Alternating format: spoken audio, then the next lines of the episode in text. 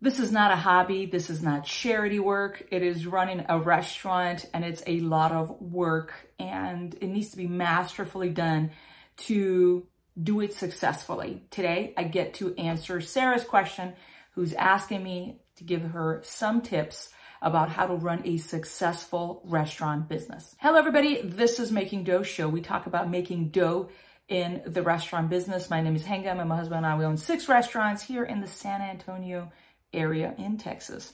And let's talk about it. Uh, this is an ongoing process. We've been in business just for eight years. And again, we have six stores. And I'm going to share with you five top tips. These will be applicable to you whether you're looking into opening a restaurant uh, and you're not in the business yet, you're interested in that and you're learning. Um, if you have one location, if you have five locations, it doesn't matter. These principles are always the same and you need to make it a priority in your busy days as you are running your restaurants. You need to make it a priority every week. It needs to be on your calendar that you dedicate time to these things that are going to make a restaurant a success. First and foremost, you need to know your numbers. I started by telling you this is not charity work. There is money. I tell our staff this all the time. We don't give people monopoly money, okay? There's a lot of money that we pay our food vendors. We pay a lot of money to our payroll company to for to process payroll and obviously the staff. A lot of money. You need to know your numbers. This is what we do. Business is math. You cannot avoid it. I remember vividly in the beginning of our restaurants, number one, I hated looking at our bank account. Obviously, it wasn't telling me good news, you know. I did not want to know where we're at with different stuff. Um, I avoided it. And maybe you're in that place as well. I get it. But business is math. And to measure how we are doing, how we're performing and our role and our hat as restaurant owners or even as a restaurant manager, the first solid, objective, non-negotiable data is piece of information you have is the numbers you have, your P&L, your profit and loss statement. You need to maybe invest in a bookkeeper if you're not great at it.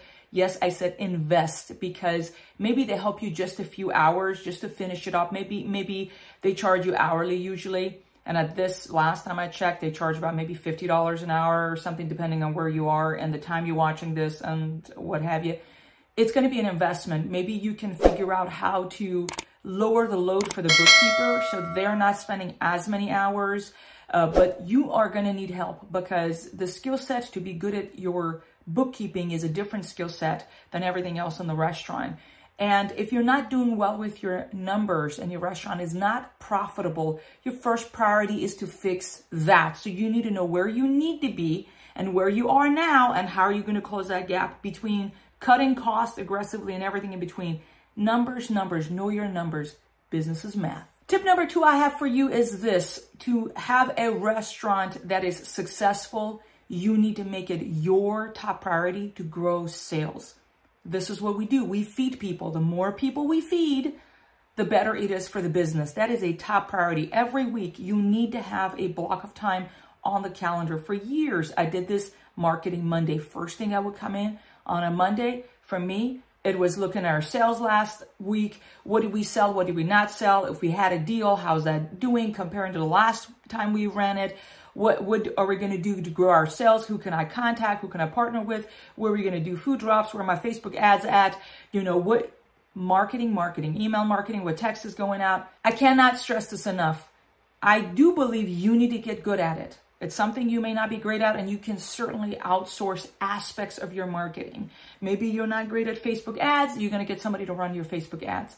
They're not going to do as good of a job if you do not provide the strategy. The strategy needs to come from the business owner. You're on the ground, you know who your customers are better than some marketing agency, marketing firm, I don't know, wherever else they're at. You know that who you serve, you know what's going to work in your town. You know that, oh, there's going to be a high school football game coming up next week and what you need to do about it. Get over it and get good at this aspect of the business. Growing sales is a top priority. You have good sales, friend, everything else will work itself out. I've told you this many times on the on the show here is that my husband and I we used to like go to bed and you get like needles, you know, feeling needles in your in your feet. You've been on your feet 12 hours maybe you were cussed at the first few years in the business. You get cussed at by a customer. Three people did not show up to their shift. It was madness. But you go to bed and you can high five your spouse and say, you know what? But at least we had great sales. You know, like that feeling, you can't, I mean, it's probably one of the greatest feelings in the world. Sales, sales, sales, marketing, marketing, marketing, top priority forever. Okay, your team is going to be your most valuable asset. It's going to be the cause of majority of your pain and equally on the other side of the coin if you figure out how to put the right team together and that is a million 10 million dollar question here to put the right team together and this is going to be a living and breathing thing because you're going to have players that are part of your team, they're not part of your team.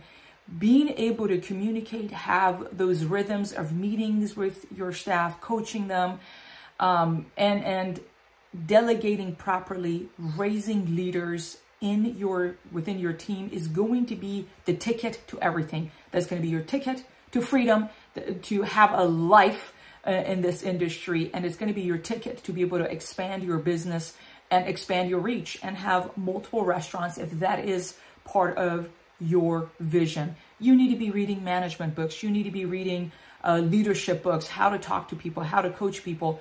I mean, at the house we have dozens and we are dozens and dozens of books and we are still learning, you know, the human beings. Make it a priority to meet with your team every single week. You will not have the time. You make the time to meet with the team figure out how they're doing. How are you going to coach them? How are you going to take them to the next level? How are you going to grow sales so you can pay them better so they stick with you?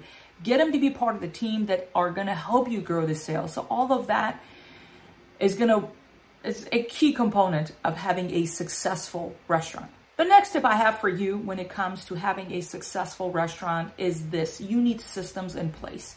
You need ways of doing things that are always the same at the restaurant, whether you're there or you're not there. You do not all this saying I hear uh, when the cat is away, the mice play. It's because we have no systems in place and we have no systems to manage those systems, especially remotely in place. When I can check cameras, when I can check labor percentage, when I can check our refunds, when I can check everything remotely, I can check our schedule, I can check so much you and I can manage remotely. It's crazy. You can have checklists that you can manage remotely to see if they're getting done. Systems in the business is going to be your other key to freedom and ha- running an, a professional business. No business is professional if you don't have systems. Look around. Any business, any restaurant that's successful, that's how they do it.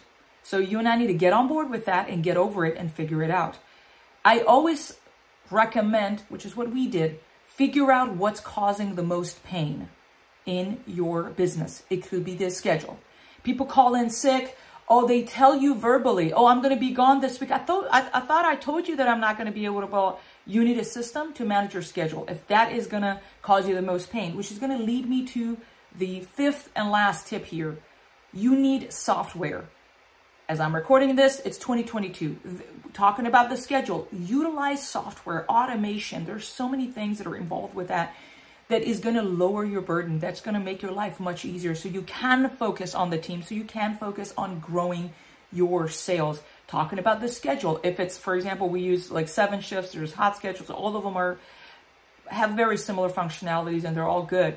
For example, in our case, if it's not in 7shifts, it didn't exist. So you want off request, it needs to be there, it needs to get approved by a manager, and you need to enforce it. People are going to come telling you verbally. You need to lead by example and enforce the systems in your company. No, you need to submit it.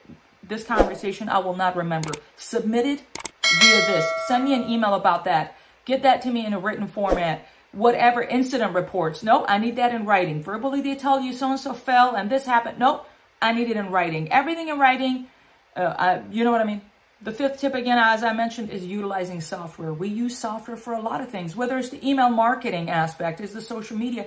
We schedule our posts, we batch create things.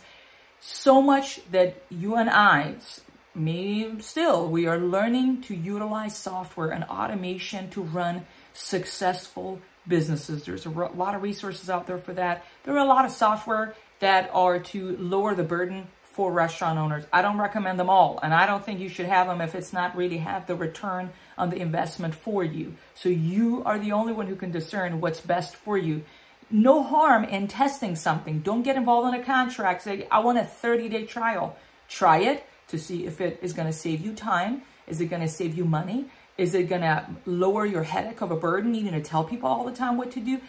Then assess see if it's a good investment $50 a month, $100 a month to add a software to your realm that's going to lower your burden and again help you run a more successful restaurant. Thank you for tuning in to another episode of Making Dough Show. Now I have a question for you. Do you have a tip for Sarah if you're in this industry to run a successful business? If you're watching this on YouTube, please comment below and let us all know. I will be reading all the comments as well. And if it's on the podcast, leave us a review, people. If you can, it would mean the world as I'm trying to make time in between the four little kids that we have, as well as running six restaurants. I mean, I don't run it. I mean, we have a, it's a village, of course, a team that are behind, but I'm trying to make time for you to record these episodes. It would mean the world if you leave us a review. And with that, let's get back to work and make some dough. Thank you. Bye bye.